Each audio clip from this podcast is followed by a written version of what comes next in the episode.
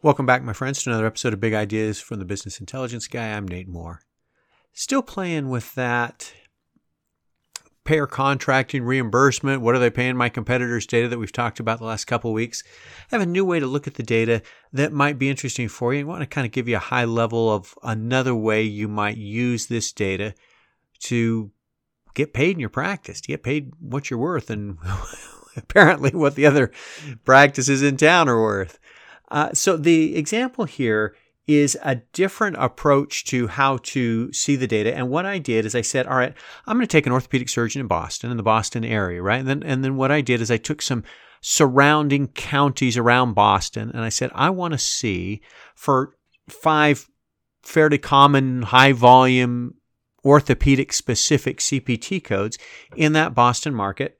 What's the competition look like? Where do I fit in this range of all all uh, providers and what they're getting paid. What we talked about in the last couple weeks. Remember that there's so many contracts out there, and you know one-offs and what and modifiers and place of service and all the things that make medical billing complicated, right?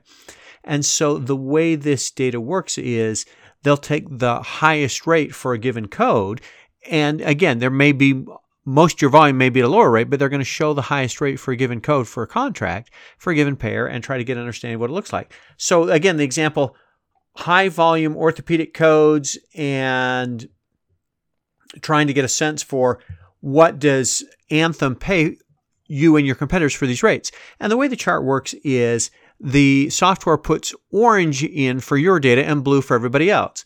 And the reason I'm sharing this graphic with you is again, orthopedics, Boston area, surrounding counties.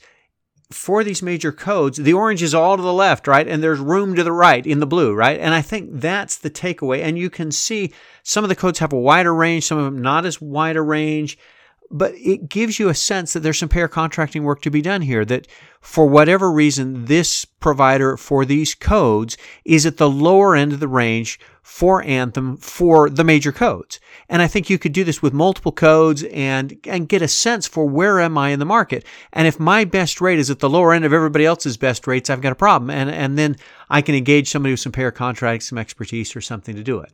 And so I think there's a number of different ways to look at this data. And, and some of this is more of like an introductory kind of thing, if you will, right? Where am I big picture? And then you can kind of move to say, all right, now I want to see which providers and I want to see that histogram thing we were looking at last week. And maybe I want to drill down and get all the data and look and see, all right, now code by code, um, for specific competitors in this market. I want to see where we are and where the Blues are versus Anthems or uh, Cigna, no, United, whoever it is.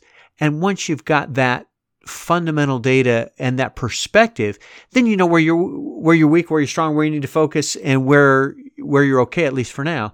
And I think there's some real value for providers to see this data. So again, this is kind of the high level. Where am I across multiple codes, across a couple of counties approach? And from this high level, if you see challenges, then you can f- Uh, fall back on some of the other reports we've been running and say, all right, now I want to see this, now I want to see that. I want to focus on these competitors. I want to focus on these CPTs. I don't want to talk to Anthem. I want to talk to United or vice versa.